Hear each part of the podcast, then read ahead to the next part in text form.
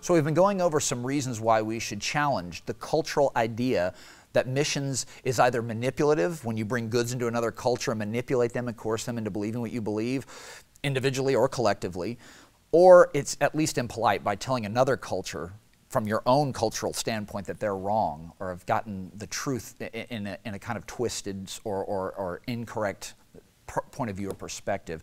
So another reason to challenge that cultural idea is, is, that the same people that normally call for us to stop doing missions aren't at the same time willing to stop us from going and giving aid, this worldly aid, building wells, building homes, doing outreach efforts, building orphanages.